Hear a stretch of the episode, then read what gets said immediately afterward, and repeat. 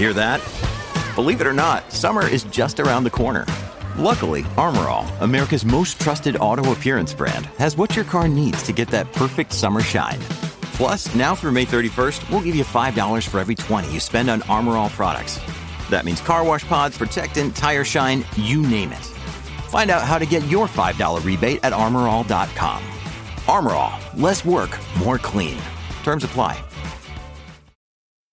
Time for Baldrey's Beat. Keith Baldrey, Legislative Bureau Chief for Global News. Good morning, Keith. Good morning. Let's start with the breaking news here about uh, Ottawa. And Yeah. Justin Trudeau has uh, brought in his new cabinet. What jumps out at you there? Uh, Joyce Murray moving upwards to uh, Minister of Fisheries. So BC retains its four ministers, albeit uh, a couple of them moving. Uh, to Jonathan Wilkinson moving, I think, sort of a sideways from environment to natural resources. Quar- Carla Qualtrough retains her employment um, uh, portfolio. And as expected, Harjit Sajjan is losing Yes. defense. I mean, that was widely expected, but he's remaining in cabinet, which was also the speculation. He's gone to international development. Yeah, so Harjit Sajjan, like, no surprise there. I mean, I think he's been a, di- a really been a disaster, really, in his handling of the sexual harassment file in the Canadian mm-hmm. military. It just seems to go on and on and on. He's completely ineffective. His his replacement, Anita and Anand, I forget how you pronounce her name, but she's Yeah, an up and coming star. She was the procurement minister, Right. And she was in charge of the vaccination program. At the beginning, there was a lot of criticism, but now sort of became the star because the vaccination programs proved so successful. Well, let's have a listen to her actually just being sworn in a short time ago as Canada's new defense minister, replacing British Columbia's Harjit Sajjan. Have a listen here. I, Indira Anita Anand, do solemnly and sincerely promise and swear that I will truly and faithfully and to the best of my skill and knowledge execute the powers and trusts reposed in me as Minister of National Defense. So help me God. Okay, so she becomes the second woman to hold the national defense portfolio. The first was Kim Campbell, Kim Campbell, from British yeah. Columbia. So I think that's significant. I also think it's significant they're putting a woman in there at a time when this sexual harassment scandal just won't go away. Yeah, again, no surprise that a woman is going into defense. And again, she's Yeah. an up and coming star. Uh, she really handled the procurement portfolio extremely well at a time when it was never more important, when vaccine procuring vaccines was like the top priority. And at the beginning, there was some rockiness, but then it became a success. So no yeah, surprise it- she's in. It's kind of interesting. She was a, a, a rookie MP back in 2019 when she first went in there, and she gets this procurement job, which is kind of like, oh, you know, this is kind of a What- rookie what try. Yeah. rookie rookie job, and then suddenly it becomes uh, it's It- huge because she was in charge of the vaccine rollout. and it was a new portfolio. Uh, again, we never had that before, and suddenly became a it became a very big deal. So now she's in a very high profile position, as you say, the second only the second woman uh, next to Kim Campbell, who I used to cover when she was here as an MLA briefly. Yeah, that's very interesting. Okay, um, let's talk about the deadline now for healthcare workers to get vaccinated. That's today. Today, right? Yeah, Yeah. so uh, today is the day. Now, if you um, have one dose, it has to be seven days after your first dose, and you can still work if you agree to uh, undertaking to get a second dose, and you're still subject to PPE, and you may have some restrictions on your work. Relatively few. So there's about 130,000 people in healthcare.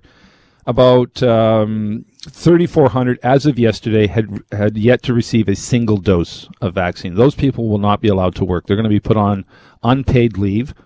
Their future remains um, uh, uncertain. Uh, I th- would think if they do get vaccinated down the road, they will be allowed to come back to work. If it's one dose, seven days after your first dose, probably subject to conditions. It's not like we want to get rid of uh, people out of healthcare, but it's going to be interesting. 3% unvaccinated. Small number, unless you apply it to 130,000 people. Now you're talking 3,400 people. And uh, in all walks of occupations in healthcare. I got a note from someone in uh, in Interior Town yesterday saying they have five doctors. Two of them are unvaccinated, have to Wow. close up shop.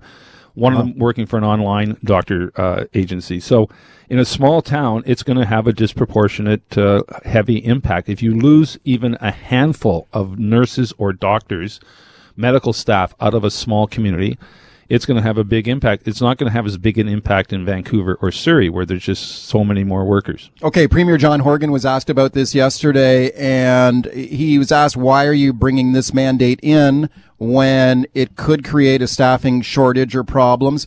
And he just said, look, unvaccinated workers are a threat in, in hospitals and elsewhere. Here's what he had to say. If those uh, unvaccinated workers become ill and they're asymptomatic, they can bring COVID 19 into their workforce, which will further disrupt uh, services to uh, those citizens. Okay, so that's he says that's why they're doing it. He was also asked, well, what if there's a staffing crunch? What if this leads to problems? So, uh, discovered yesterday, for example, we've hired 30 anesthesiologists out of uh, from across Canada in the anticipation there were going to be some anesthesiologists and anesthesiologists who were not vaccinated. So there's been quietly a lot of action behind the scenes of hiring people. Oh. We've hired a number of nurses from Alberta in anticipation, again for a small number of uh, medical frontline workers who've chosen not to be vaccinated. Uh, so they're going to be replaced, but again, I'm not sure we're going to replace 3,400 people. Again, not all of them are medical staff. There's a number of um, HEU workers are going to be affected by this. Uh, you know, uh, food preparation service workers. Uh, look at long-term care. It's interesting. About almost 2,000, about 1,900 people are going to get termination slips today in long-term care because they chose not to be vaccinated. About 350 of those people are nurses. How does Alberta Premier Jason Kenney feel about BC taking their nurses? Well, I don't think Jason, Jason Kenney's got a lot of things to worry about other than that right now. So we're, we're apparently hiring nurses from across the country and medical staff from across the country. Here's Horgan yesterday on this point. Uh, he was asked about whether there'd be staffing problems, and he said, Look, we've got a plan here. Have a listen. I'm confident that with the time that's been made available to health authorities, uh, working with Dr. Henry and Minister Dix, uh, that our health authorities are in a position to ensure that we can continue to uh, provide uh, world class quality care. Okay, so we don't know the, all, all the details of exactly. We're going to get that at one, one thirty today. Okay. We're going to get a breakdown of uh, of uh, occupations in this. Where I'm told it's not going to be a huge issue in Metro Vancouver or the capital. It's going to be a big issue in the interior and the north, where there's smaller pools of people. And again, you look at a smaller community or a mid-sized community where you don't have a huge hospital, you've got a smaller health facility, and maybe you've got 50 people working there. Well, you know, 3% of 50 is still a big number. You, you can't afford to lose one person at a time when people are uh, overstretched, working uh, long hours, already burnt out, and then suddenly you lose a couple of your colleagues. It just puts more pressure on. So it's the small towns that are going to feel the impact of this. Okay, that is one to watch closely here in the days ahead for sure. Let's uh, talk a little bit about the climate plan that was rolled out yesterday by the Horgan government called Clean BC, mm-hmm. and this is being rolled out ahead of the latest UN climate change conference coming up in Scotland. And the plan is to reduce carbon emissions in British Columbia uh, dramatically. Uh, 70, no, the 40% reduction from 2007 levels by the year 2030. Now, we've never met a, a, one of these no. targets. I mean, we, no. we blew another one last year. Uh, one of the problems is, uh, or one of the challenges is the public can't get their heads around what what is the target. How does that yeah. translate? And uh, they were asked questions about this in the briefing yes, in the uh, news conference yesterday. Uh, translate this into real life. What is the yeah. impact on a daily a, a, person's daily life as a result of this? And they were unable to do that. And that's one of the challenges all governments have, is turning uh, emission targets into real life situations, and that's that's a challenge. Now we're going to get an increase in the carbon tax. We're going to have more incentives. Well, that's the reality. Is you're going to yeah. pay more. You're going to pay more. Uh, shine away from mobility pricing or any real specifics when it comes to how your pocketbook is hit, and inevitably it will be. But it, it's it's a plan and it's got some lofty targets. And we are going to see, um, you know, more incentives get people out of your vehicle into electric vehicles, into you know more greener and less uh, reliance on on not a lot fuels. of lot a lot of details there. I mean, there's still negotiations that have to take place. A lot of negotiations, you know. and again, we keep setting these targets, and nobody really meets them. No, no, uh, we we didn't. We we missed the target last year. Uh, Canada, I don't think Canada or BC's ever met and one they of keep these. Getting, they keep getting redefined yeah. as well. Like the criteria used to, de- to decide this keeps the goalposts keep changing. Horgan uh, taking some heat from environmental groups who say this doesn't go far enough. They wanted to see uh, tougher targets, and they also want to see steps to basically shut down natural gas production in BC. Like we had a debate right off the bat on the show today. I heard that from, with Peter McCartney, Wilderness Committee, and he went on against uh, the, the head of the Dawson Creek Chamber of Commerce, where they got thousands of people working in natural gas and fracking up no, there. No government's going to shut down the oil and gas. Industry. Well, that's it. I mean, he's saying you got to shut down fracking. You got to close down all these natural gas pipelines. Not, not you got to You got to shut down that LNG Canada mega project. Not going to happen. Come, that's not happening. Not happening under any government's watch.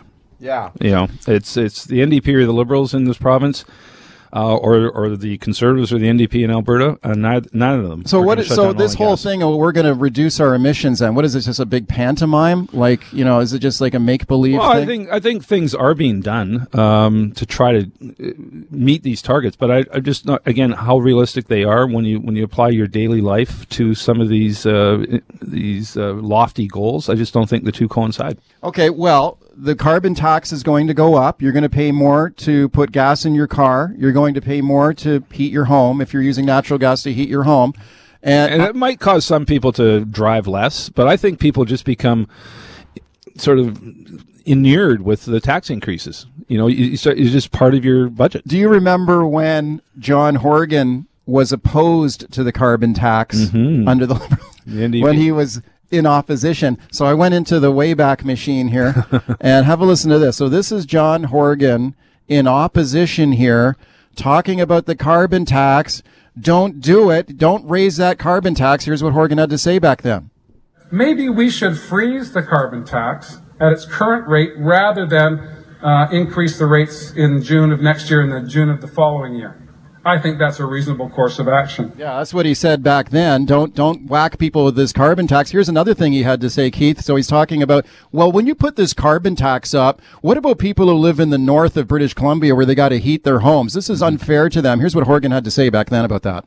How are people in northern parts of British Columbia, people in uh, on the wild west coast where the winds blow and the uh, and the uh, temperatures drop? What's the cost going to be to those people? Are they going to be able to catch a bus to, to come to uh, Victoria to buy some weather stripping? No, they're not. They're going to have to get in their car and pay for that as well. Yeah, so he didn't like the carbon tax back then. now, he's, now he's it's- jacking how it up. How unfair of you to use the Wayback Machine like that. That's Well, I just think it's it's uh, he's done a complete flip flop on it. The NDP used to fight that carbon tax. They fought. Then- they, they fought it for one campaign, and they realized the foolhardiness of that position, and you know, they've come around on it. Uh, but again, the realities of governing uh, often mean your op- your positions in opposition go by the wayside. But the stuff that he just said there in that clip is still true Yeah. today for people who live in northern British Columbia, where it's, it, it gets cold. I mean, they got to spend a well, lot it of gets money to their cold, home. and also people have to drive up there. Well, there's, no, that's- there's no transit. transit, There's no right. transit. You, the reality is, and they're long distances, so Yeah. it's it's it is a, a conundrum of why you necessarily penalize people who live in the rural uh, constituencies.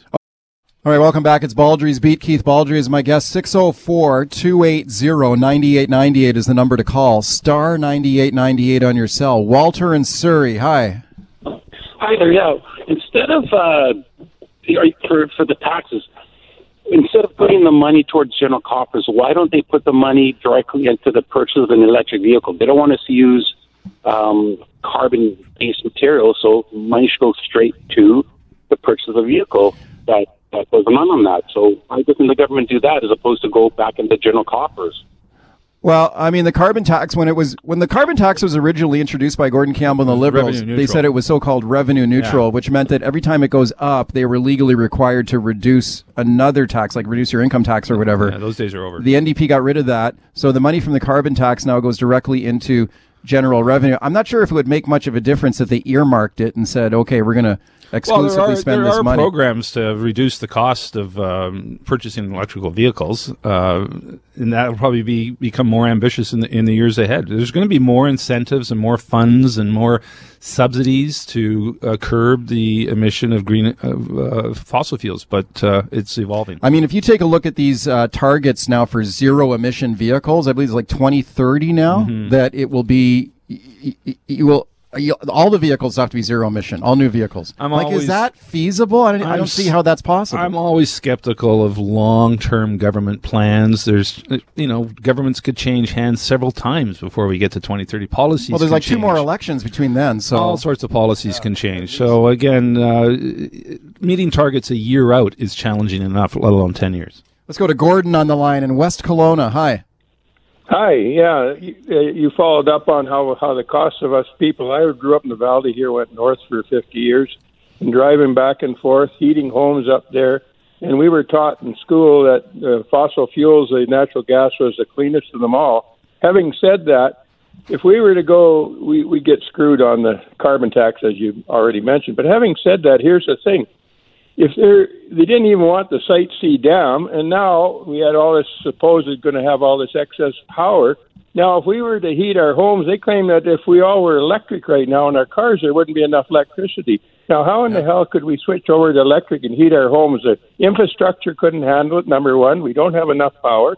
So, yeah. so where are we going? We got to heat. Heat. We live in the cold. So that's my point, I guess. Gordon, thank you for the call. I think you raise a lot of really good points. Well, electricity. We need more. We'll need more electricity if it's considered to be clean power rather than uh, fossil fuels. Uh, another argument for Site C. Let's go to Ryan in Surrey. Hi, Ryan. I'm touching base on the carbon tax as well, and it's uh, my biggest problem with it is it's extremely disproportionate to society. Like many as Horgan had originally said, up north, they have higher heating costs, they don't have transit. But even within the city limits or the lower mainland, we our demographics are so varied and we're all house poor. People that own a house often don't have a lot of extra money. People that are divorced and rent and pay child support, how am I to buy an SUV to fit me, my kids, and my uh, my girlfriend and her kids, or etc. A entry level Tesla SUV is ninety thousand dollars. Mm-hmm. Yeah, yeah, yeah. You know, it gets into an affordability argument. Oh yeah, no, seconds. for sure. You don't see a lot of uh, low income people driving these electrical vehicles, and that's a challenge. Yeah, and it get, really gets down to you know this will be an affordability case the government will have to make here as we go along. And that's this. why I'm still very skeptical of making a real dent in this because so many people just don't have the incomes to match some of this stuff.